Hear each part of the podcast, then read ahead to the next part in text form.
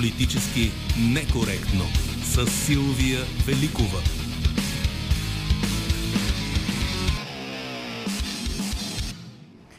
За неделното издание на Политически некоректно работим заедно с звукорежисьор Димитър Хаджилиев, редактор е Добрина Карамболова. За предаването в социалните мрежи се грижи Евелина Георгиева.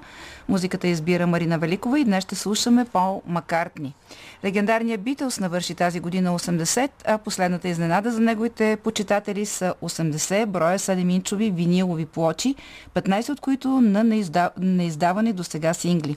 Те са поставени в специална дизайнерска котия. Котиите са лимитирани, само 3000 и могат да бъдат купени онлайн от сайта на Маккартни. Гост политически некоректно след 13 ще е служебният правосъден министр Крум Зарков, за да говорим за Шенген, върховенството на правото, хартината бюлетина и колко време още очаква да е в министерския си кабинет, както и има ли покана да остане, да бъде част от кабинета на номинирания за премьер от ГЕРБ господин Габровски, тази седмица ни донесе потвърждение на едно старо подозрение, че президента Румен Радев съвсем не е безразличен към партийния живот. Държавният глава влезе в черен сблъсък с продължаваме промяната, а репликите, които Радев си размени с бившите служебни министри Петков и Василев, бяха присъщи повече на политик. От парламентарната трибуна пък партията, която направи Радев президент през 2016 година, БСП го атакува яростно чрез служебното му правителство. Затова днес ще говорим за това. Смятате ли, че Румен Радев излезе от конституционните си ограничения и има амбиции надхвърлящи президентските ви правомощия?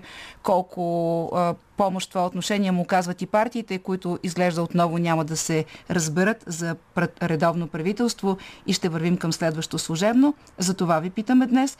Очакваме коментарите ви в профилите на предаването във Facebook, Instagram, Twitter и Telegram, а след малко и на редакционните ни телефони и в Skype.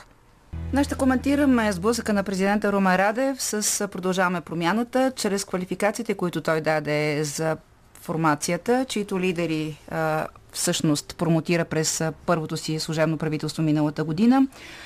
А, междувременно, въпреки че продължаваме промяната и БСП са на полярни позиции за хартината бюлетина, ги чухме да говорят в един глас за това, че Румен Радев и правителството му управляват авторитарно, че назначават кадри на БСП и ДПС. В този смисъл е резонен и въпроса, смятате ли, че заради невъзможността на политическите формации да излъчат стабилно редовно правителство, Президента надвишава правомощията си, харесва се в ролята на човек, който диктува политическите процеси. Легитимен ли е въпроса за поставяне на под въпрос, защото на референдум не може, формата на държавно управление. За всички тези неща ще говорим с вас на телефоните ни 0889 202 0889 202 207 029336743 029631565 веднага след като чуем заедно седмичния коментар на Иво Балев от Вестник сега. Новини с добавена стойност.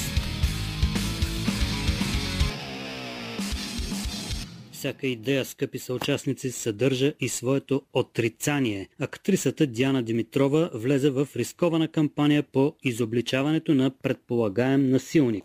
Предполагаемият насилник показа загриженост, участвайки в развлекателно шоу, в което разказваше забавни истории. Това беше малко особено от негова страна. Ние разбира се не знаем какво точно се е случило между тези звезди на българската сцена, но всички заехме своите предварителни позиции и предварителни присъди. Едни осъдиха предполагаемата жертва, други осъдиха евентуалния насилник и всеки иска да пребие опонента си, ако не натурално, поне виртуално. Това е един от темелите на нашето общество. Предварителната нагласа, че всичко ни е ясно и само трябва да цапардосаме по мутрата тия, дето ни възразяват. Аз като по-глупав нямам готово мнение и осъждам предварително само идеята за насилието като форма на общуване. Склонен съм да вярвам на актрисата, но разбира се, моите склонности и моите вярвания не са темел, не са база върху която да издигна надстройката, тази красива сграда на личното ми мнение. Ако имах фактическа база, охо, тогава ще вдигна едно мнение поне колкото двореца на Николая Чаушеско в Букурещ. Чаушеско, впрочем, го ликвидираха по-християнски точно на Рождество Христово през 1989 година. Тогава започна ренесансът на коледния дух по нашите земи. Преди това бяхме груби атеисти, но и аз станах жертва на насилие тия дни. Не чак толкова страшно като убийството на Чаушеско или да речем ракета Сармат в кухнята, но за мен си беше страшно. Карах си значи колелото покрай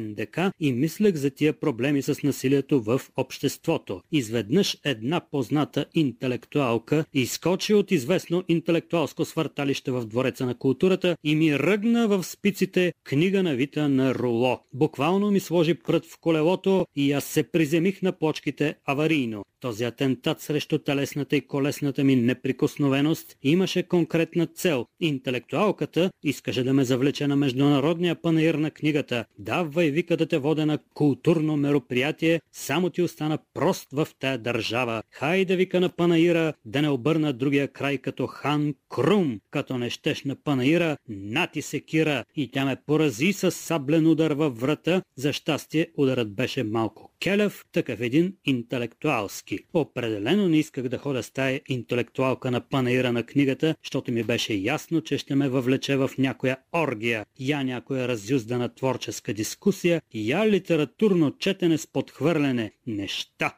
аз се дърпах на една страна към простото си битие, тя ме дърпаше към нейната интелектуална касапница. Набрах с свободната ръка 112 да потърся помощ, там се позачудиха дали съм за линейка или за полицията. В крайна сметка ме свързаха с полицията, защото полицията в нашата държава е натоварена и с психиатричната помощ. СОС, драги служители на реда, викнах аз. Спасете ми душата, омолявах полицаите и обясних, че интелектуалка ме насилва, а полицаите ми рекоха. Не можем да ви помогнем, господин Балев, защото сме заети с акция против наркоразпространението. Спецоперация бяло-зелено пито платено. То не е панаирът на книгата най-опасното място. Вие какво си мислите? Сега имаме студентски празник, зачатие на Богородица и така нататък. Сумати празници. В тия напрегнати тържествени дни хората са обладани от коледния дух. Ядат, пият, употребяват наркотици. Особено пък на студентския празник, който съвпада и с убийството на John Ленън. Млади и стари са се отдали на алкохолизъм, наркомания и разврат. Нашите оперативни екипи са претоварени, изнемогват. Не можем, господин Балев, да се занимаваме с вашите дребни проблеми на глопак в лапите на агресивна интелектуалка. Оправяйте се, не сте малко момче, имате брада като Любен Каравелов и княз Кропоткин. Само няма да използвате силата на вашите мишци, защото не е красиво да се бият интелектуалки. Използвайте силата на убеждението, някой там категорически императив няма да ви учим. Нали се сещате, господин Балев, че като приберем половина половината наркодилери, другата половина ще се щупят от извънредни приходи. Всичко това трябва да се урегулира. Така органите на реда игнорираха виковете ми за помощ, да не казвам, че и те малко интелектуалски ме изиграха с тия категорически императиви и княз Кропоткин. Меверен не ми помогна, но аз се оттървах от агресивната интелектуалка, както Явор Божанков се оттърва от Корнелия Нинова. Божанков дръпна в Народното събрание една реч против руската агресия в Украина и Корнелия Нинова на часа го изгони като мръсно коте от парламентарната група на БСП. Там подкрепата за руската агресия е свещен предмет. Аз пък рекох на моята похитителка интелектуалка, вие няма да спечелите войната с народната простотия, защото народът е мъдър, ама хората са много прости, за това се разбираме. Интелектуалката получи разстройство на душевната тъкан, изгони ме от средите на интелектуалците и си пое по трънливия път без мен. Ето такива необикновени приключения се случват на обикновен човек, като мен. Ах, има в обществото ни обсесия, агресия, агресия, агресия. Ала на мен не ми минават тия, спасявам се чрез моята простотия. Новини с добавена стойност.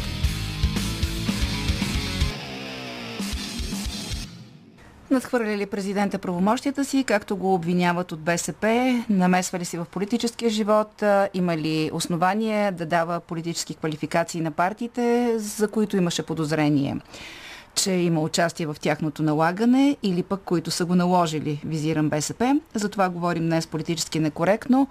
А, сега ще чуем първия ни слушател, а след това и какво пишете в социалните мрежи по тази тема. Добър ден, кой се обаща? Добър ден, госпожо Великова. Провлачи кръг. Иван Минчев се казва аз.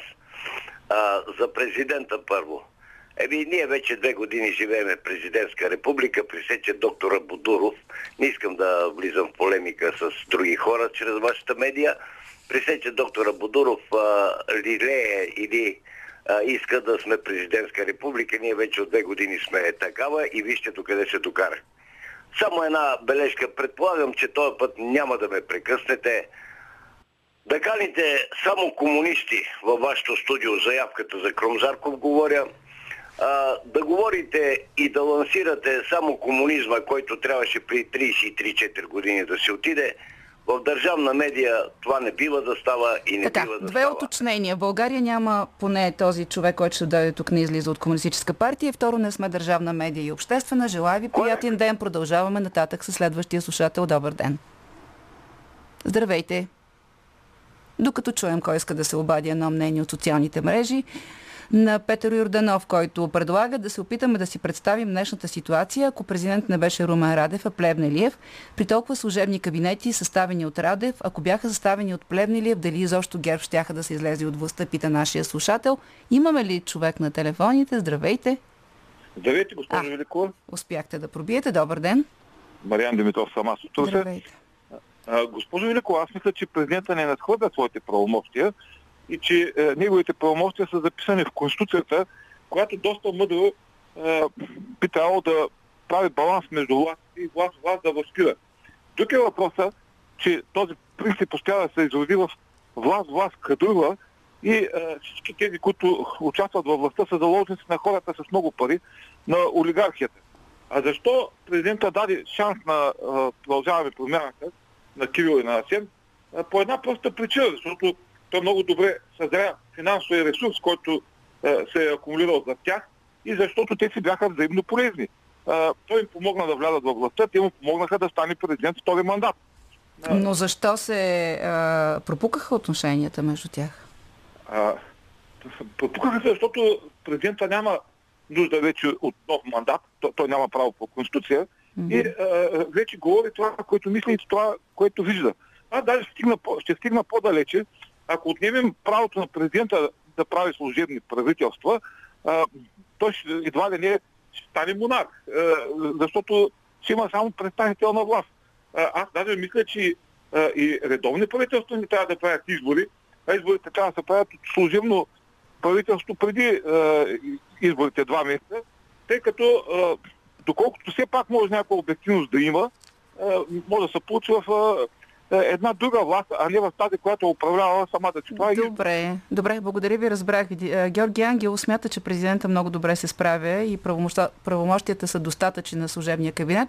Повече не са необходими е неговото мнение. Борислав Найденов, президента е политик, следователно не се изкушава да се намесва политически дела, а си гледа работата. Радев, дори и да има амбиция за повече власт, не може да се каже, че се изкушава, защото той би получил само от парламента, не чрез някакво насилие. Т.е. това не може да бъде изкушение, а не е много очакване и то на празно.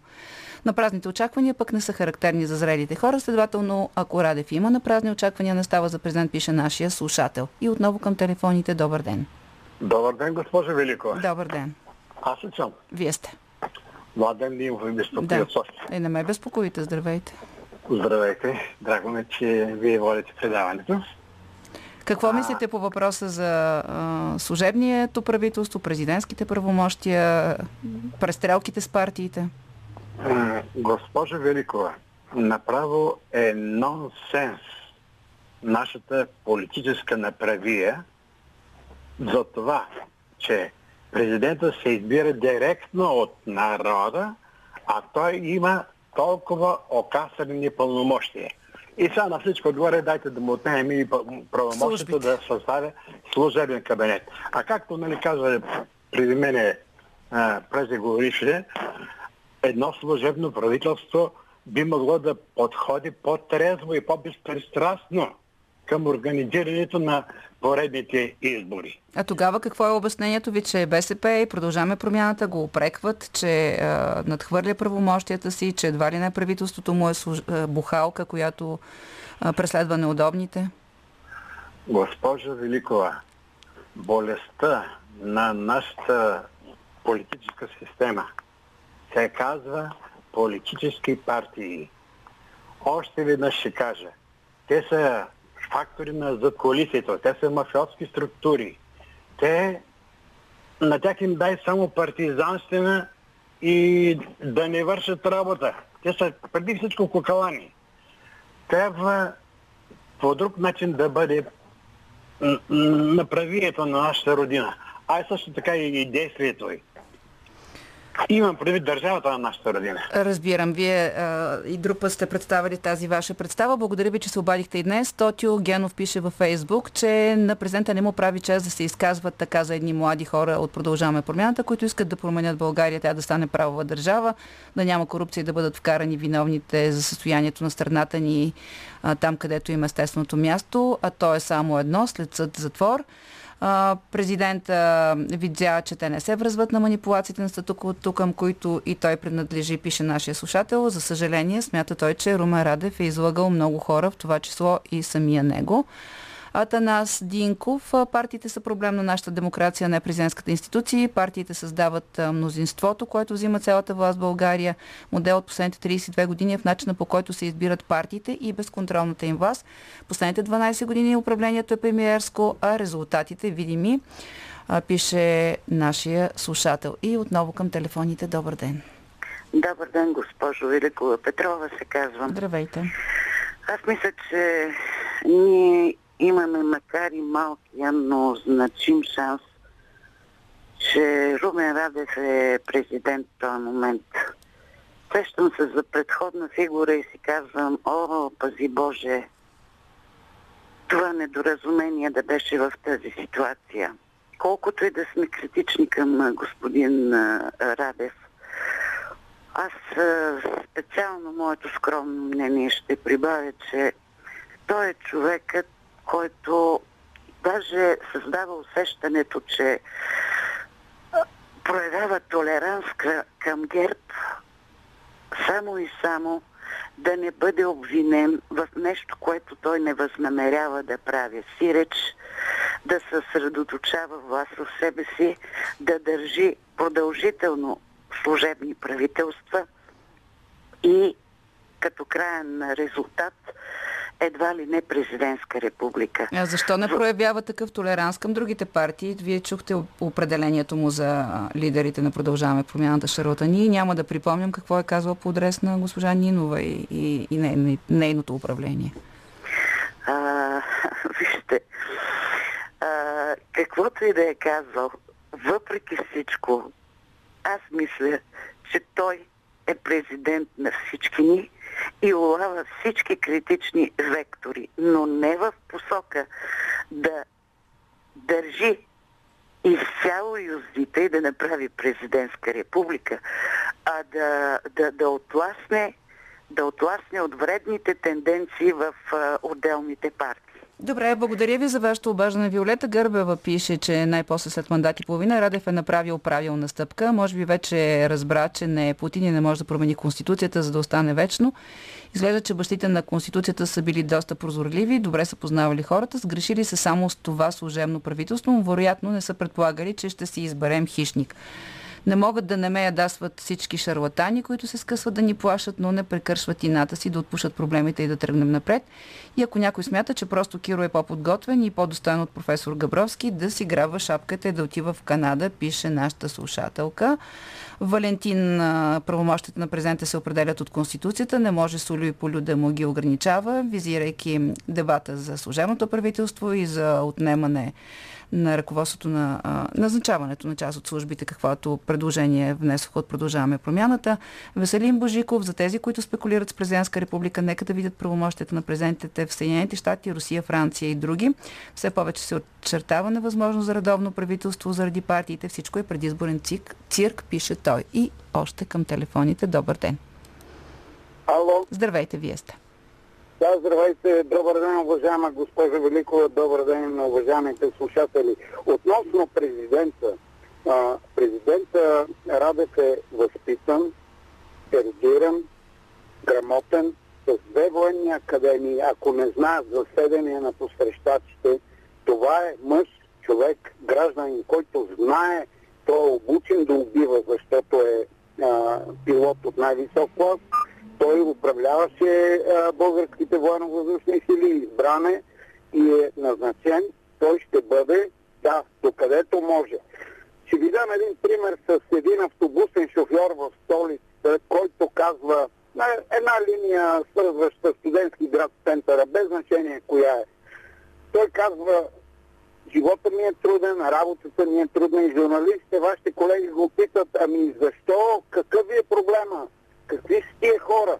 И ми казва, каквито се качат, такива са. Аз не избирам.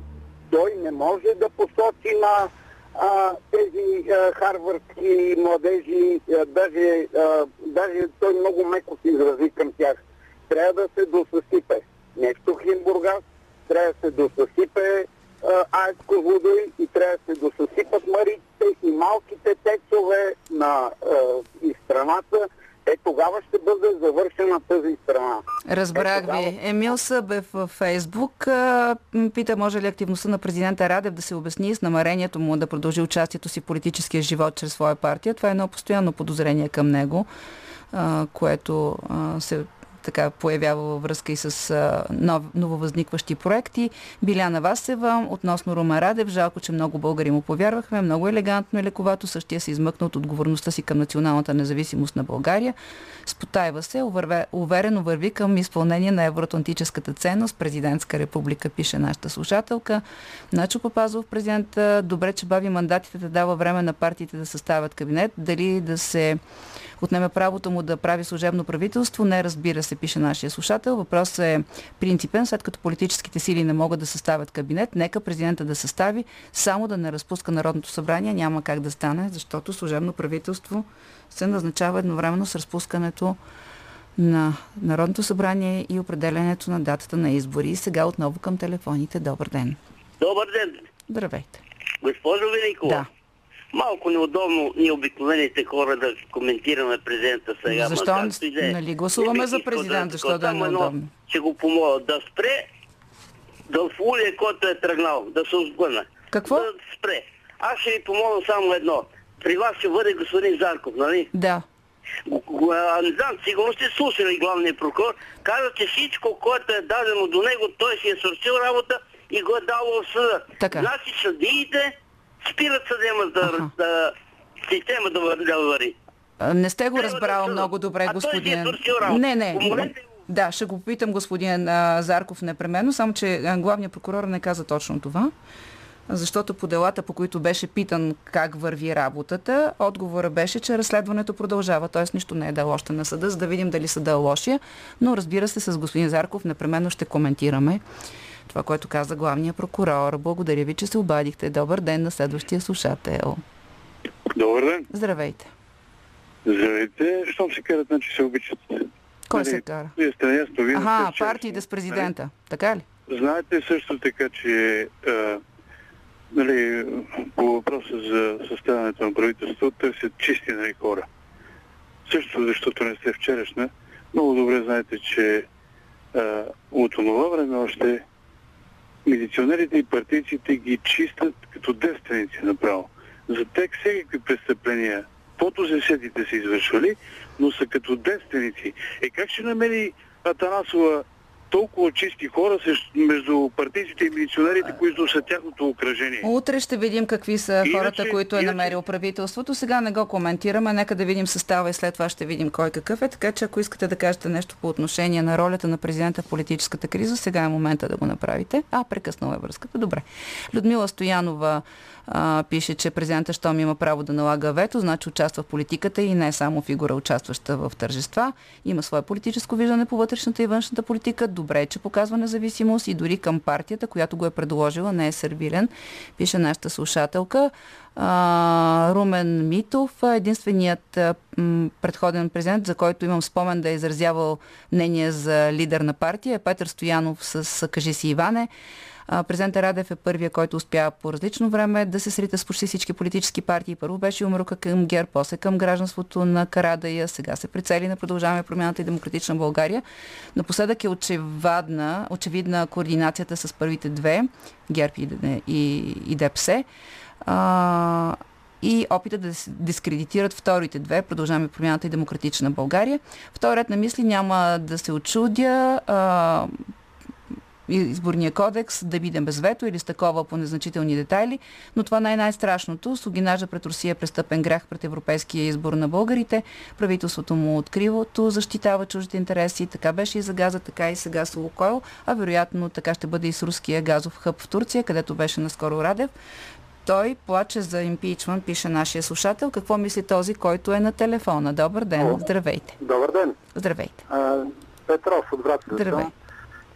Искам да кажа, че този президент от него тръгна цялата дандания, така да се каже, и натиска срещу мафията. Натиснаха малко мафията да си дава, да си връща парите, които е взела.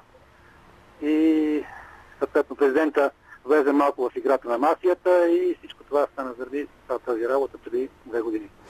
Как така ле- влезе в играта на мафията? Или така понатиснаха мафията, понатиснаха малко президента и оттам се тръгна. Оттам тези кресливците в центъра на София, които чакат Мгм. нещо Те са мафията, така ли? Не, не, те са... Мафията е ясно коя е мафията. Не, не е ясно, не знам коя е мафията. Е, това е, мафията. А, е Васил а, Божков, Белград, нали, ясно. Тези, да. И подобните. Да, които... И като ги понатиснаха малко, президента влезе в тяхната Да, аз си роля, спомням, нали, че споменатия преди малко главен прокурор, преди две години и нещо, говореше, че президента се е предал на черепа, както го наричаше той на Бошков. Не знам дали а, а, така е хубаво той да се изясни а, тези изказвания от тогава, но а, разбрах ви. А, Да, и сега, понеже да, казвам... Сега е вече като- нещата- Да, не, не, е- не е популярно в София или в центъра на София. И там в Менстри има така наречен, там на няколко хиляди кресисти. не харесват президента и затова Да, го да, критикуват. и Разбрах. ви. Добре, благодаря ви много, че се обадихте. Това е вашата интерпретация на критиките на Продължаваме промяната и понякога на Демократична България и на БСП към президента. Николай Стаменов, щом партиите се упражняват върху президента, защо той не си каже мнението? Продължаваме промяната, не показаха качества. Гласувах за тях първия път, пише нашия слушател. Като служебни министри създадоха впечатление, че работят много, но действително сякаш се оказаха назначени от неправителствени организации с финансиране от нашите задокеански партньори, пише този слушател. А, кой е на телефона сега? Здравейте! Ало, добър ден. Добър ден! Да, Георгиев се казва Здравейте, господин А, само малко искам да се отклоня от темата по повод действията на господин Божанков. Искам да Кажете. го поздравя с а, смелия ход и с неговата принципност и честност. Да ви кажа честно, аз съм активист на дясна партия, но и за мен това не би било проблем да взема една прозападна позиция, но за него е действително много трудно. И само в този ред на мисли искам да напомня а, е, действията на господин Вигенин, когато през 2015 година поднесе цвета на Майдана. Тогава имаше също изключително големи критики и заклемявания, но, както виждате, в момента той е един уважаван политик и аз пожелавам на господин Божанков успех. А, мисля, че а, а, Вигенин беше в Украина, когато беше външен министр, така че по-рано е било от 2015, да. Въпреки всичко, той Да, 2013, да. БСП. Ами, т.е. пожелавате на какво на господин Божанков да стане заместник председател на парламента ли? Не, просто виждам едно положително развитие на смели хора от БСП, които го правят. Пак ви казвам, аз не съм а, от БСП, аз съм активист на дясна партия, но действително съм впечатлен. Добре, кажете и едно финално изречение по темата, която коментираме, защото сте ни последния слушател. По отношение на тези престрелки между президента, продължаваме промяната, БСП. Вашия коментар какъв е? Не мога да кажа нищо хубаво за... Ние, ние подкрепихме господин президента съвсем искрено. Надявахме се много на неговата принципна позиция. Това, което казва, особено изказа и сравненията, са просто разочароващи, меко казано. Добре и едно финално изречение от социалните мрежи. Не разбирам позицията на хвърлящите камък по президента. А, партиите, осъзнавайки или не своята несъстоятелност, да не кажа некадърност, много удобно си измиват с ръцете. Човека натоварен по закон да им оправи бакиите, пише нашия слушател.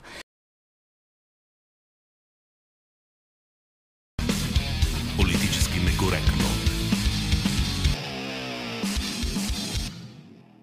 Така, сту- студиото на политически некоректно, както стана ясно по-рано и от нашите слушателски обаждане, служебният правосъден министр Крум Зарков, който кога в петък или в събота се завърнахте от а, срещите си в Брюксел? Петък, късния поле, 12 часа вечерта. Всъщност, вие а, включихте ли се и в съвета, който решаваше за Шенген или бяхте на, по-скоро на други альтернативни срещи? Е, по времето, когато беше въпрос за Шенген, там участва министра на вътрешните работи. Аз по това време бях на заседание на, На групата за мониторинг, група, която да. следи за върховенството на закона в България. Сега въпрос е, хайде понеже казахте за това, а, дали наистина а, е нелогична връзката между Шенген и върховенството на закона, каквато теза тук чуваме, а, като обяснение, че това е допълнително условие, а, или а, вие от гледна точка на позицията ви на правосъден министр смятате, че а, върховенството на правото има връзка с Шенген? И това е един от тези въпроси, които и двете са верни а, твърдения. Първо, а, за Шенген формално връзка няма. Тоест решението за взимане, е, за приемане на България в Шенген трябва да отговаря на технически критерии. Това е факт. От друга страна също такъв е факта, че Холандия, Нидерландия, прощавайте, Мгм. страната, която ни изправя, прави такава връзка. Нали? А, и на което ние още от а, 2011 2011, но аз искам да говоря за последните няколко месеца, защото ми се струва, че въпреки, че не постигнахме резултата, който се надявахме, беше направено много и решителна крачка. А, създадахме в а, служебното правителство междуведомствена група, контактна група, която беше между външното министерство, вътрешното министерство и правосъдието. Давайки Значи знак, все пак има връзка с давайки знак, че без да отстъпваме от позицията, че едното няма общо с другото формален характер, сме готови да говорим за всички аспекти. И между другото това и направихме. Какво говорихте с Холандия за върховенството на правото? Еми, например, им разказахме за всичките закони, които сме написали и които са вече в парламента и за гаранциите, които има от гледна точка на Европейския съюз за това, че те ще бъдат прияти. Тези Но явно гаранции. не са ви повярвали, защото на Ру- Румъния за горе-долу същата отчетност повярваха. Защо? Сега, трябва да кажем нещата такива каквито са. Холандската позиция няма нищо общо с върховенството на закона в България. Те търсеха аргумент, с който да наложат вето по вътрешно-политически техни причини. И това е абсолютно, според мен, неоспорно. Защо на България не и на България е Румъния? Тоест какво ни различава с Румъния? Нали разбирате колко е важен този въпрос? Защото ако не беше Австрия, днес ние щяхме да си говорим защо България е единствената страна, която е извън Шенген. Да, но не Та, съм вие сигурен, какво, че е така. къде виждате, къде са по-напред Значи? Нидерландия направи повече от това да наложи вето. Нидерландия поде една кампания в последните седмици преди взимането на решение, за да направи всичко възможно да свали този въпрос от дневния ред, тъй като истината е, че от цялата история Нидерландия е в а, изолация в Европейския съюз по този въпрос в момента, не ние. А, част от стратегията на Нидерландия беше именно да постави въпроса за разделянето на България и Румъния, а, създавайки допълнителен въпрос, допълнителен смут. Това разделяне поне към месец декември тази година не е възможно нито юридически, нито политически, нито всъщност и технически, ако се замислите за това, което представлява българо-румънската граница. Юридически не е възможно, защото целият съюз и съвета беше подготвил общо решение за България и Румъния, което беше консултирано и с Европейския парламент. И за да се раздели, това отнема, ако Време. искате, техническо време. Политически не беше възможно, защото никой, освен Нидерландия, а, не застъпваше тази позиция, както в крайна сметка и се видя. А, дали ще се продължи по тази линия на разделение или не, предстои да видим. Чухме, Румъния много а, ясно каза, че ще работи за това, въпреки че много обича България. Румънците предприеха политика на офанзива сега. Те пуснаха и дело срещу Австрия за тяхната позиция. А, за това, че а, не е спазен принципа на а, сътрудничество, който също се основополагащ за Европейския парламент и съюз. А, така че те си предприемат тяхната стратегия. Аз искам обаче да подчертая следното. През месец август, когато служебното правителство определи този въпрос, шенгенския въпрос, за приоритетен, а, повечето хора в България Бяха забравили за тази бяха тема. забравили за тази тема и гледаха на нея саркастично.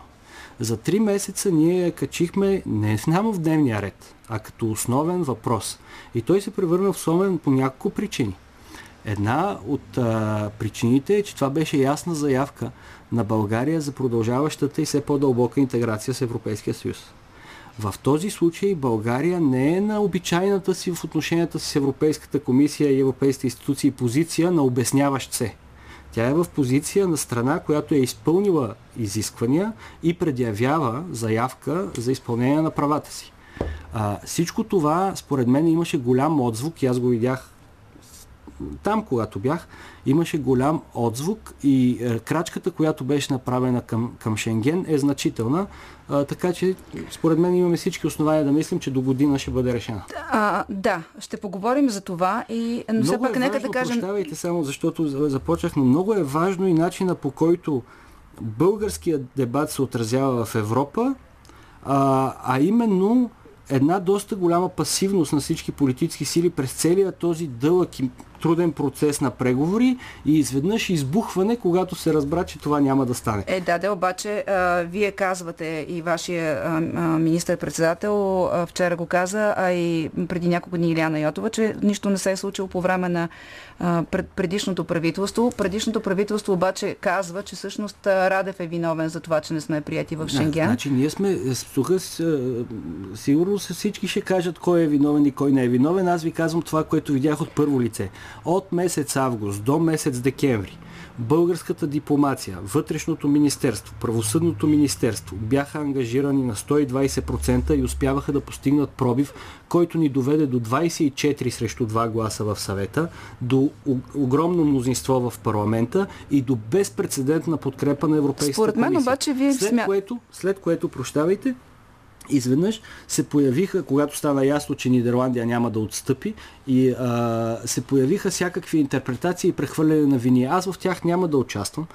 Искам да кажа, че това усилие трябва да продължи, тъй като крачката, която направихме е значителна и сега тя трябва да бъде така, довършена. Добре, сега, обаче, очевидно, вие имахте някаква информация и то, между другото, а, случилото се с Харватия показва, че е имало такава нагласа проблема с Шенген да бъде приключен. А, защото изглеждате крайно разочаровани, както от а, сигналите преди решението, че нещата вървят на там и имаше известни изпускания на нервите. Аз така бих а, определила няколко изказвания, които се чуха миналата седмица, особено след поста на Рюте в а, Туитър. Вие казахте Рюте да внимава. Uh-huh. Гла, а, президента Ру, Рума Радев каз, го заговори за цинизъм. Служебното правителство на заседания през няколкото министри, които сте част тази група, заговори за ответни мерки. А господин Гешев, а, който така чисто патриотично прие това при сърце, даже реши да праща правна помощ да разпитва Рюте. Е, това последното не съм го чул. А, не, не сте ли? Да. Еми, написа го и той в Твитър. Е, това е малко персонално. Ама не или ва, вашето не е ли? Защото Абсолютно Рюте какво да внимава? Абсолютно какво не. Да, какво Ще да ви внимава? кажа какво а, постигнахме с тази ни остра какво? реакция. А, значи, първо, има разлика между позицията на Нидерландия. Вие имате още работа по не отношение на върховенството на закона и борбата с корупцията. Позиция, която ние не само, че не сме а, казали вие нямате право да ви mm-hmm. се бъркате или не, mm-hmm. не говорете така, ами отидахме включително до Нидерландския парламент, където аз и моите колеги външен и вътрешен министр участвахме в съвместни заседания техните комисии и сме отговаряли на всичките ни въпроси, плюс даване на допълнителна информация. Тоест, какво се промени между вашите остри изказвания и гласуването от тази седмица? беше нашата остра позиция. Има разлика между това твърдение и твърдението, или по-скоро внушението, че едва ли не с 50 евро всеки може да мине границата. Това просто не е вярно. И този, това залитане на Рюте, според мен, ние много точно и своевременно, и основно президента му отговори, така че само две по- дни по-късно Марк Рюте, отивайки в, а, на съвета в Тирана, в Тирана а, защитавайки пак същата си позиция, имаше вече коренно различен тон. Ние, освен всичко друго, трябва да се научим да пазим националното си достоинство. Дайте да, да отворим една голяма скоба. Готов? Не може за 50 евро всеки, но може по 2500 евро на мигрант, както стана ясно от разследване, приключило съвсем наскоро а, а, и огласено от МВР и прокуратурата. Тоест, какво не, кое не е вярно това, което казва Рют? Не е вярно, че с 50 евро всеки може да мине границата. И вие сте научили за трафикантите, които съществуват и организираната престъпност, която а, сърфира върху гърбовете на тези страдалци, съществува, mm-hmm. но сте научили за това от българските институции, които са ги уловили. Една този, година по-късно. Наблюдавали са ги една година. През това време доста хора този, за по 50 евро въпрос, са минали. Не по 50 евро. Това просто не е вярно. Повече. Не и повече. Значи, ние се борим с този въпрос по същия начин, както всички страни, Италия, Испания или всички гранични страни и Холандия във връзка с а, трафика на наркотици, например. Това е непрекъсната борба. Банализирането и, и подхвърлянето на такава фраза беше показно за това, че нидерландската страна в този случай е взела предварително решение Решението. в гледна Но точка иначе- на своето за своето вътрешно обществено а, Разбрах. мнение и ние бяхме длъжни да реагираме, защото освен всичко друго, този ап- тази, това вношение на Рюте, или както искате го да речете, се чува в целия свят, включително в тези, които организират тези потоци. Разбирам, обаче и вие няма да отречете, че организирана престъпност а, с а, предмет трафик на хора Разбира има. Няма да отречете, че а, автобуси стигаха почти до София с мигранти и катастрофираха и, би, и биваха хващани тогава, че имаме загинали гранични служители заради мигранти. Ще отречете ли, че главният прокурор казва, че в България има бум на престъпността? Тоест, ако тук вътре ние имаме това говорене, защо Рюте да не го ползва като аргумент, за да ни спре? Значи, че Рюте може да ползва вътрешните ни аргументации и че в България а, се води борба срещу организираната престъпност. А това естествено, че няма да го отрека. Искам само да кажа, че ако се очаква а, Европейския съюз да взима решението за приемане на България в Шенген, когато тези неща спрат да се случват. Няма да се влезем е никога в. Шенген, Ми Няма разбрах. такова нещо. Както между другото и аргумента, който използваха в Нидерландия, как така ще пуснем свободно шенгенско пространство от външна граница, разбирай България, Мгм. до Виена или Хага. Еми аз питам, а не е ли толкова свободно пространството между Италия и а, Франция, например, или между Испания и Франция? Значи това е двоен стандарт, който между другото беше отбелязан от 24 от другите страни Така е. членки, а по отношение на Австрия, държа да отбележа, има а, вътре в самото правителство австрийското различни И посоки. депутатите, да, там стана Апропо, ясно, че има критики В самата към... Нидерландия, Мгм. ако проследите начина по който бяха отразени и коментирани решенията на Ру- Рюте и реакцията на българската държава, включително а, острата ни реакция, която вие правилно подчертахте, искам да ви кажа, че изглежда сякаш и там общественото мнение съвсем не е еднозначно и не съм сигурен, че Марк Рюте спечели включително във вътрешно Да партиен, не го мислим него. Кажете обаче, план. да кажете обаче защо смекчихте позицията. Аз не случайно наблегнах на това. Вие сам казахте какво възнамерява да прави Румъния. Защо смекчихме позицията, а не така не продължихме да поставяме с остър тон нашите аргументи за едно несправедливо решение? Смекча... Защо? Да. Да. Смекчаването или втвърдяването на нашата позиция не са самоцелни действия или емоционални. А... Ще има ли ответни действия? Това, което се случва в момента и само след няколко дни ще има и Европейски съвет, Мгм. е, че работата ще продължи. Не съм, а, не мисля, че да ескалираме ситуацията сега вече би било Но Румъния ще го прави. Тя привика веднага посланника това на е- Австрия, постави своите въпроси. Това е тяхно право. Те пък бяха по-меки преди взимането на решение Ами, и се втвърдиха след това. Не съм сигурен, че тяхната позиция е по-правилна от нашата. Аз пред, продължавам да мисля и се надявам, че и Румъния ще стигне до, до това заключение, че заедно защитавайки тази позиция, така както го правихме до сега, заедно предизвикайки проверките по границата, така както го правихме сега и заедно защитавайки правото, което и двете страни са придобили за присъединяване към шенгенското пространство, ще имаме по, по-голям шанс. Цитирам президента Румен Радев от Тирана, където той също вече беше овладял тона, когато говореше за това, че трябва да бъде приоритет за всички до година да влезем а, в Шенген. Цитирам го, моя апел към всички политически партии е нека тази тема не се политизира, нека не се използва за лична разправа, затваряме скобите, това не се случва, но Народното събрание да приеме законите за плана за възстановяване и развитие на съдебната реформа. Сега обаче, когато стане дума за съдебната реформа, господин Гешев рязко се изнервя защото според него трябва да правим не съдебна правна реформа. Вие кой термин предпочитате да използвате, когато говорим за промените, свързани с съдебната система? Сега, аз доколкото разбирам семантичните разлики, разликата между правна и съдебна, е, разликата между правна и съдебна реформа в смисъла, в който използва господин Гешев и други, е, че с правната не взема, не, не, не, Не пипаме структурата. Не, пипа, да, ли- личностния. Него не го пипаме. Примерно. А, сега, аз защитавам отдавна тезата, че е необходими, са необходими както законови, така и процесуални, така и лични, личностни промени в съдебната власт. Въпросът е какво е възможно да се направи към момента и тук се връщам към съдебната реформа. Аз така я наричам, Добре. ако това е вашия въпрос. Да, да, а, да, тази реформа в момента, mm-hmm. реалистично погледнато, макар и, че това и, не е... И само извинявайте, да. че ви прекъсвам, да уточним, нали, вече говорим, че тази съдебна реформа е част от усилията, свързани и план, с плана, но и с Шенген. Това ще нали? да кажа. Да. А, първо, дали е плана, който става дума за пари, значителна сума пари, дали е Шенген, където става дума освен за пари и за право, а, дали е, нещо, дали е мониторингов механизъм, където става дума за позицията на нашата страна в Европейския съюз, всичко това е важно, но най-важното е, че тези закони са ни необходими на нас, българите, за да живеем в страна, която е правова. И тези закони са едни и същи по всички тези въпроси. Това са а, законите свързани с а, отговорността и отчетността на главния прокурор, новото антикорупционно законодателство, но и други, които не привличат внимание, но са доста Той важни. казва, че под, под претекста за това, което вие наричате съдебна реформа, се прави опит за овладяване на прокуратурата и на съдебната власт и той няма да го позволи. В този смисъл как ще водите този разговор? Това не зависи от господин Иван Гешев. Кое не зависи от господин Гешев? Дали Има нещо, което не зависи от него Да, ли? има нещо, което не зависи от него и това е това, което решава Народното събрание. То не зависи от него.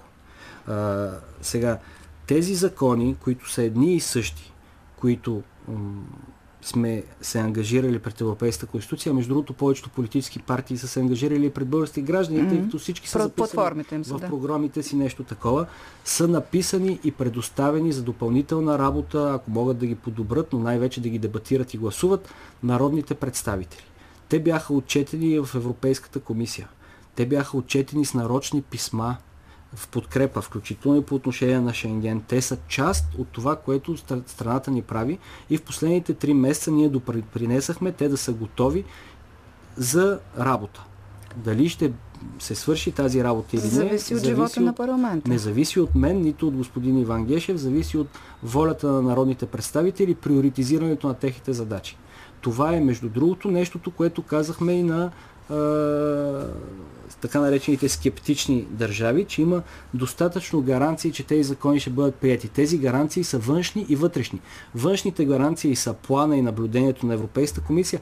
Вътрешната гаранция е политическия натиск отвътре в страната. Не забравяме, че само преди две години хората бяха навън по улицата по тези въпроси. Ще се върнем към, към две години, защото има, ще, има и въпрос около това, но само да уточним, а, това са закони, които са на вниманието на депутатите, само че когато става дума за такива реформи, за които говорим, махаме антикорупционната, защото там няма спор, но свързано с разследването срещу главния прокурор а, и други промени свързани с него, той казва, трябва конституционна реформа, не може просто обикновена. Сигурни ли сте, че няма да влезем в а, тази ситуация, в която нещо се при, приема, после отива в Конституционния съд и така нататък? Сигурен съм, че каквото и да се приеме, ще мине на конституционна проверка. Това ми се струва очевидно. Какво ще каже Конституционния съд, не мога да се ангажирам, но ще ви дам информация от последните няколко дни, между 6 и 9 а, този месец, докато ние бяхме в а, Брюксел. А, заседава също така съвета на министрите към съвета на Европа, който се занимава с наблюдение върху изпълнението на решенията на Европейския съд за правата на човека. Тези решения са три доста известни, вие ги познавате. Мгм. Великова срещу България, да уточним не сте. Не съм аз, да. Сте вие. Са за срещу България и прословутото дело Колеви срещу България, което от 2008 година твърди Европейския съд на правата на човека, че не съществува в България достатъчно ефективен механизъм за наказателно преследване срещу главния прокурор, Мгм. когато срещу него има повдигнати съмнения. Ние им изпратихме законопроект. Законопроектът е на базата на изготвения от предишния министр Надежда Йорданова законопроект, обогатен с становището на Венецианското коми... комисия, която получихме междувременно. И получихме от тях изключително позитивно становище, което твърди, цитирам по памет, но е горе-долу също, в рамките на сегашната конституция този законопроект прави всичко възможно. И изглежда, че ако продължим и приемем този законопроект, според съвета на министрите на съвета на Европа, ние най-вече, най- най-накрая ще можем да се поздравим, поне с сваляне на доста унизителния мониторинг, на който сме положени по тези въпроси. Само, че господин Зарков, а, а, какво а, смятате по отношение на съвместимостта с Конституцията едно, какво ще реши Конституционния съд е друго. Аз тук ще ви дам една друга тема. Те там в тези държави също така много от тях са приели Истанбулската конвенция и нямат проблеми с нея, но нашия Конституционен съд я спря в този смисъл. А, ние не знаем дали Конституционният съд... Чудех се откъде ще излезе Истанбулската конвенция. ние щяхме да стигнем да, до нея. При да. всички положения, защото вашата партия много държи да вдига, повдига тази тема. Друго имах предвид. Забелязах, имах предвид, че в крайна сметка не можем да прогнозираме Конституционния не, съд не дали бива. няма да прецени, не, че бива, има противоречие. Всеки път, когато Конституционният съд се произнесе, и аз не случайно го сезирах с въпроси, които имат отношение mm-hmm. към този към, към, към въобще статута и какво прави главния прокурор и какво трябва да прави спрямо нашата конституция. Всеки път, когато се произнесе Конституционния съд, това е крачка напред. Защото то ни и вади от порочния дебат, в който аз и Иван Гежев или някой друг спорим това конституционно или не. Той го казва, дава нов елемент в а, този дебат и продължаваме напред. Ако ще трябва да се правят определени промени целенасочени да знае, и прецизни докъде може, докъде не може. Да, да, се знае какво да. трябва да се прави. Хайде така сега. че аз мисля, че е по-добре да вървим напред, отколкото да се въртим в кръг. Да ви задоволя сега с въпроса за Истанбулската конвенция и да поговорим малко за вашата партия. И така героя, който не е член на вашата партия, господин Божанков, а, към него се оказа БСП е по-строга, отколкото към вас. Вие спряхте изборния кодекс в миналия парламент, но не ви изключиха от партията, от групата. Тук нещата се радикализираха, макар че ставаше дума вече и за Украина като, като добавен компонент. Какво се случва в БСП? Не ми вижте, казва с Явор Божанков трябва да се за да се разбере какво се случва в БСП, казва с Явор Божанков трябва да бъде поставен в общия контекст. За последните няколко седмици и последния месец и нещо, БСП а, изключи единствения си кмет в столичен район. А, разграничи се и той се отказа от нея кмета на Кресна. А, отказахме се или те се отказаха от нас, не разбрах, общинските съветници в Пловдив. Изключи се и депутат от групата.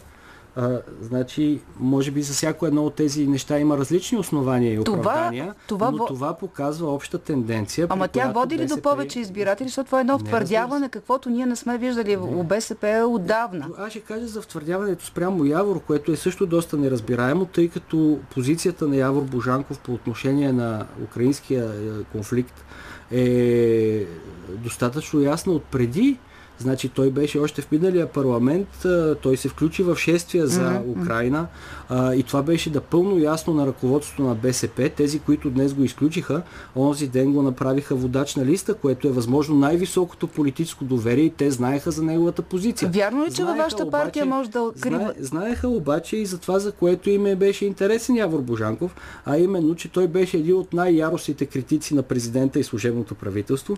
Да. И в тази гледна точка да. това е показателно за как се работи в определени среди на БСП, които много харесват Явор Божанков, ако а, плюе, извинявайте, по някой, но не го харесват, когато заявява собствената си Точно това ще да кажа, че само ден преди да бъде изключен Явор Божанков, по BTV Корнелия Нинова обясни как неговата фамилия е подложена на а, бухалка от а, служебната власт, защото НАП проверява всички с фамилията Божанкови и а, така видимо заставаше зад него.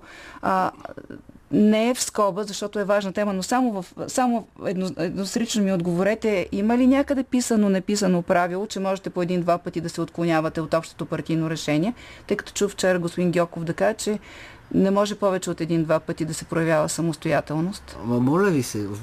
Да или не, защото искам да ви питам за по-важни неща. разбира се, има правила и начини по който човек може да изрази несъгласието си по определена тема. Сега какво се е случило този и какво се е случило в парламентарната група по тази тема, аз не знам. Това, което знам е следното.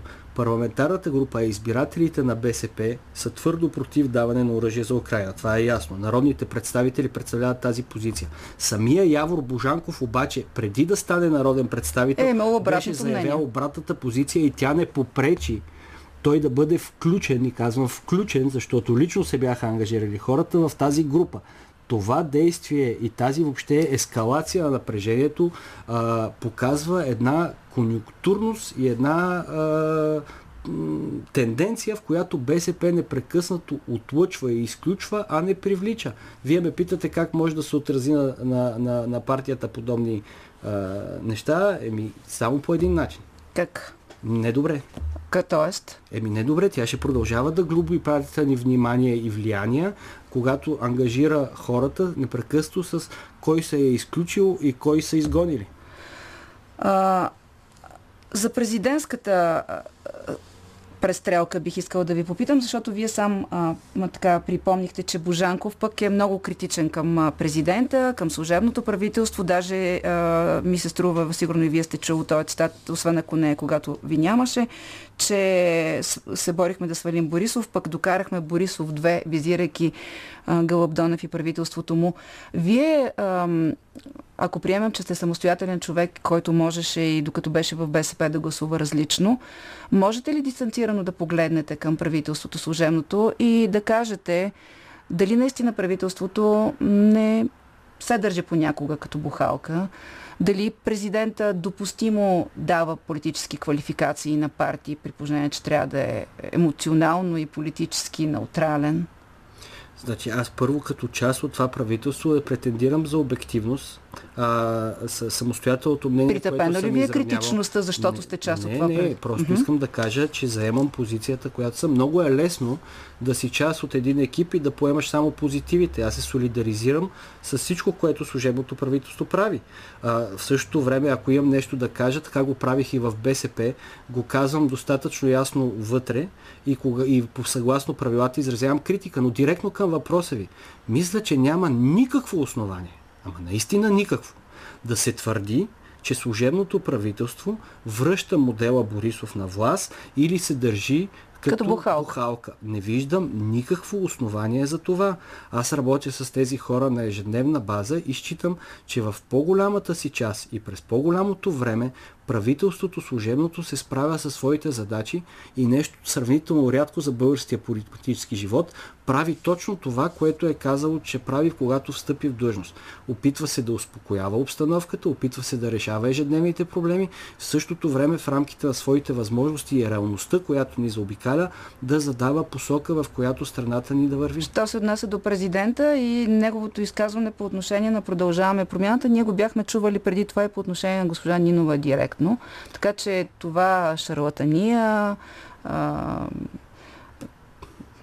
признание, че на практика ги е промотирал в политиката? Президента реагира винаги много остро, когато е изправен пред лъжа. А, и дали тя е, че Марк Рюте казва, че се минава с 50 евро границата или че Асен Василев казва, че се среща често с Борисов, когато едното или другото не е вярно, президента реагира остро но някой казва, че вече не реагира толкова остро, когато става дума за а, Борисов и за Гешев, въпреки че пък Борисов съмняваше, че Радев го следи с дрон.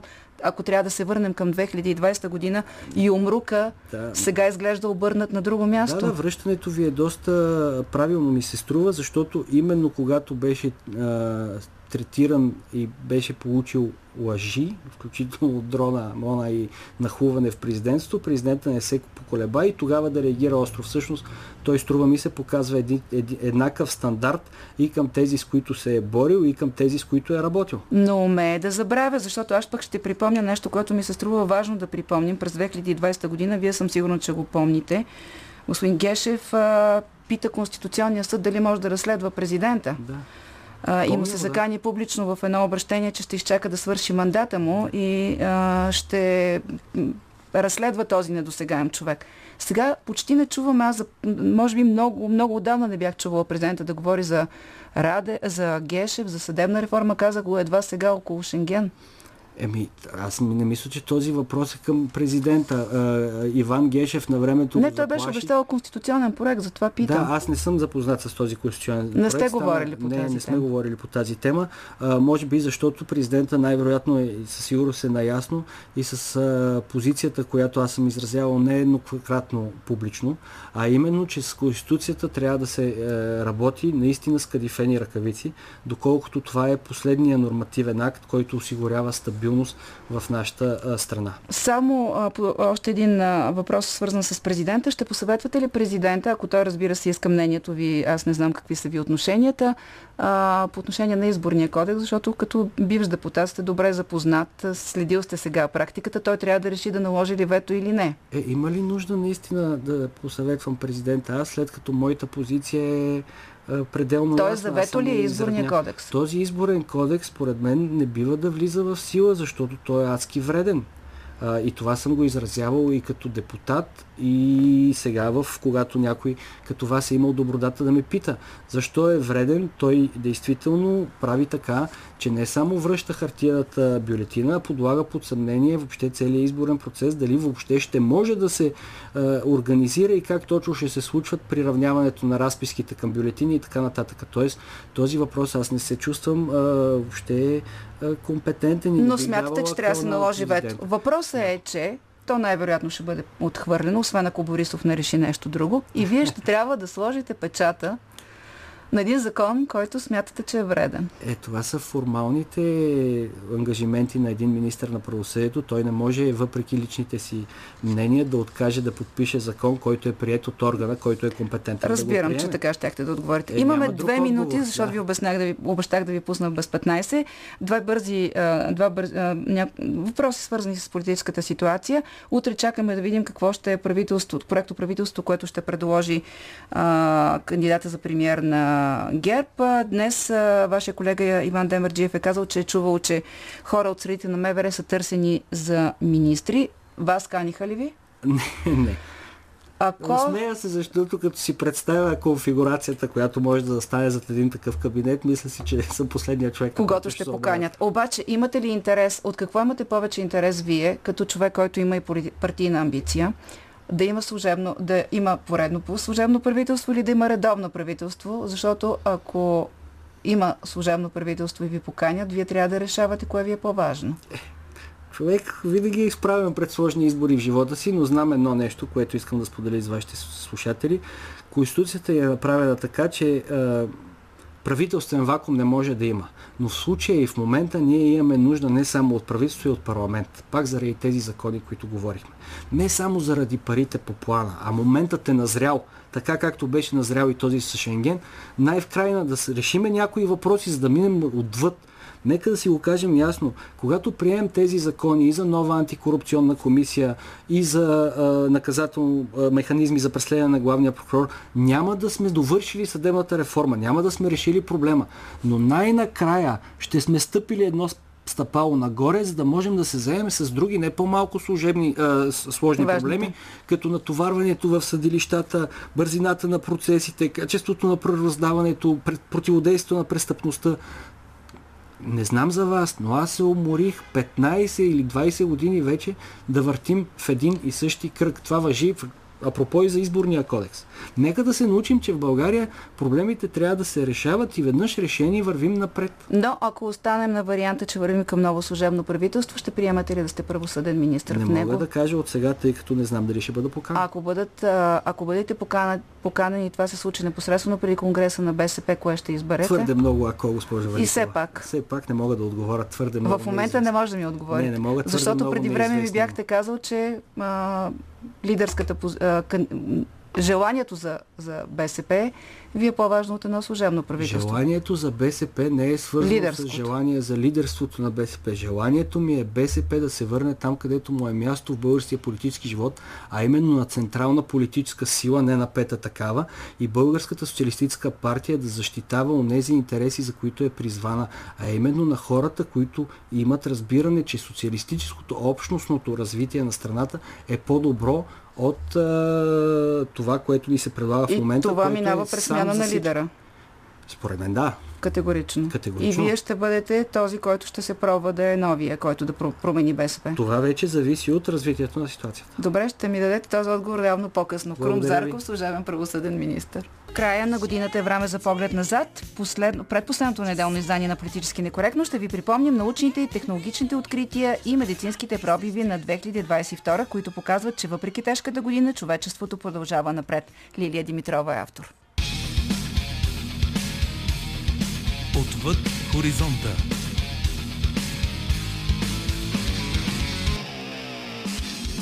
С всички лоши новини, отрицателни послания и зловещи прогнози, които ни заливат от медиите, особено през последната година, ни се струва, че човечеството е на крачка от самоунищожението си.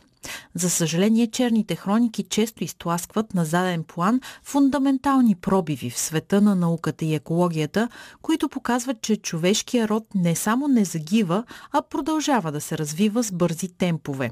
Над дозина пациенти с рак на дебелото черво са се излекували напълно с експериментална имунна терапия в Съединените щати. Пациентите участвали в клинични изпитания на лекарството Достарлимап с идеята, че в последствие ще преминат и стандартно лечение с химиотерапия, лъчетерапия или операция – но лекуващите ги лекари откриват, че туморите изчезват само с експерименталното лекарство и окачествяват резултатите като удивителни. Ракът беше изцяло елиминиран. Туморът просто изчезна. Не можахме да повярваме, не го очаквахме. Това е мечтата на всеки онколог. Имунотерапията засилва способността на имунната система да разпознава и унищожава раковите клетки – от 14-те пациента злокачествените образования са изчезнали напълно, без да изпитват сериозни странични ефекти от лечението. А рака не се е завръщал вече две години, казва доктор Андрея Серсек. Очакваш да има резултат в някакъв процент от пациентите. Много си доволен, ако подейства при половината. Но да видиш резултат при всички, колкото и малък брой да са, е наистина необикновено. Японски учени успяха да отгледат човешка кожа, която изглежда съвсем истинска и може да заздравява след нараняване. Процесът е като изваден от научно-фантастичен филм. Части от робот се потапят в цилиндър, пълен с желиран разтвор от колаген и човешки дермални фибри и излизат покрити с кожна тъкан. Като направите хидрогел и го населите с клетки, интересното е, че те се свиват и така свиват и гела. По този начин той обгръща това, което е поставено в него. В нашия случай роботизиран пръст. Така лабораторно отгледаната кожа позволява на пръста да се движи и сгъва като човешкия, защото е достатъчно силна и еластична. Освен това, изглежда много реалистично, нещо, което сегашната силиконова кожа за роботи не може да постигне. Като го извадите, прилича на потна ръка, а като изсъхне, става съвсем реалистичен. Образуват се пори и дори и най-малките бръчки на сгъвките. Следващата стъпка на учените е да покрият цели роботи с човешка кожа, като за целта е задължително да се доближат максимално до тена и текстурата. Реалистичната кожа може да се използва също за тестване на медицински и козметични продукти. Следващата ни стъпка е да покрием лицата на роботите, защото хуманоидните роботи общуват с хората и те ги възприемат първо по начина по който изглеждат. Rolls-Royce и EasyJet направиха нова стъпка в развитието на авиацията с първа проба на самолетен двигател задвижван от водород. Наземното изпитание е проведено на прототип, който използва зелен водород, добит от вятър и вълни. Това е важна стъпка към доказването на водорода като горивото на бъдещето, с нулев въглероден отпечатък, отбеляза Йохан Лундгрен от EasyJet. Водородът е една от най-обещаващите технологии, защото е добре позната. Не отделя никакви въглеродни емисии при употреба и дори намалява вредния отпечатък на други технологии. И двете компании имат за цел да докажат, че водорода може безопасно и ефективно да захранва самолетни и автомобилни двигатели и за целта вече планират втори кръг от тестове. А дългосрочната им амбиция е да започнат пробни полети. Работим в тясно сътрудничество с Rolls-Royce. Те са експертите по конструирането на самия двигател и съхранението на водорода. Ние допринасяме с експлуатационни умения и приложението на оборудването в пътническа авиокомпания. Дейвид Майларч се бори с климатичните промени, като клонира най-старите дървета на света – секвоите – Дейвид основава Архангелски архив за древни дървета през 1994 за да изучава генетиката на дърветата, да ги клонира и да ги засажда отново в горите, откъдето произхождат. Секвоите, които клонираме, са на по 2, 3, 4 хиляди години. Били са тук още когато Исус е живял. И нямаме представа как са толкова възрастни, подчертава Дейвид. Подпомагаме борбата с климатичните промени, като залесяваме планетата и решихме да използваме дърветата, които са доказани победители.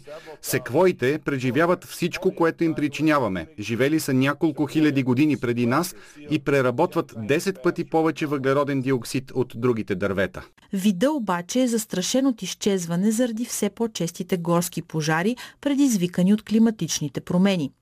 Дейвид е уверен, че може да клонира дърветата с помощта на малки парчета от здрави представители, стерилно купче от пяна и хормонална смес. Чрез сътрудничеството си с лаборатории от цял свят могат да се намерят и клонират най-устойчивите местни видове, така че да се подпомогне борбата с промените в климата, категоричен е Дейвид.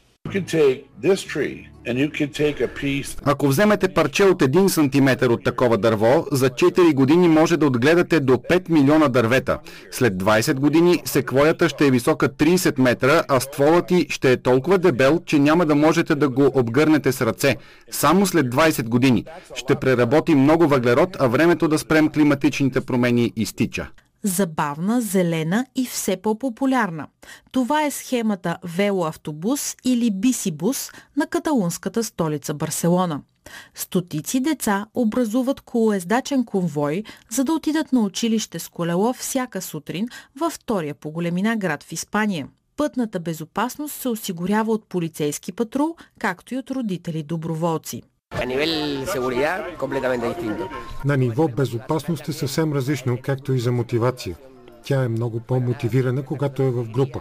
Събужда се радостна и всеки ден мога да го използвам като оправдание, за да я накарам да скочи от леглото. Организаторите изчисляват, че над 700 души са се включили в схемата през миналата учебна година, което се равнява на около 15 000 пътувания с кола или градски транспорт, отбелязва Жорди Хани Росес от технологичния отдел на Барселонския автономен университет.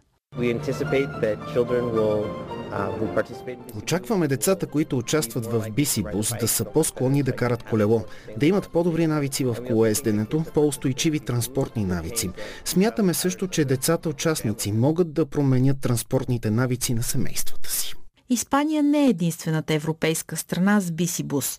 Подобни инициативи има в Нидерландия, Франция и Шотландия, както и в Съединените щати. Политически некоректно. Днес с Лилия Димитрова и Вобарев, Добрина Карамбова, Велина Георгиева, Марина Великова, Димитър Хаджилиев и аз Силвия Великова. Хубав ден от нас.